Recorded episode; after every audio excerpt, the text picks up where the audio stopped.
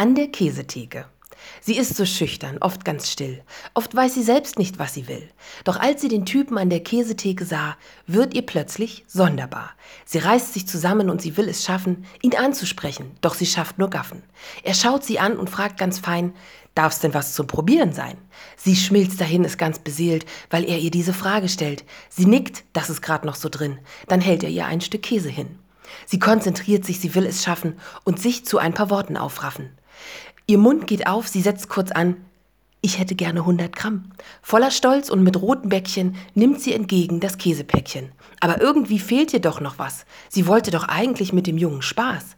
Aber bevor einsetzt der kleine Kummer, entdeckt sie auf dem Päckchen seine Nummer.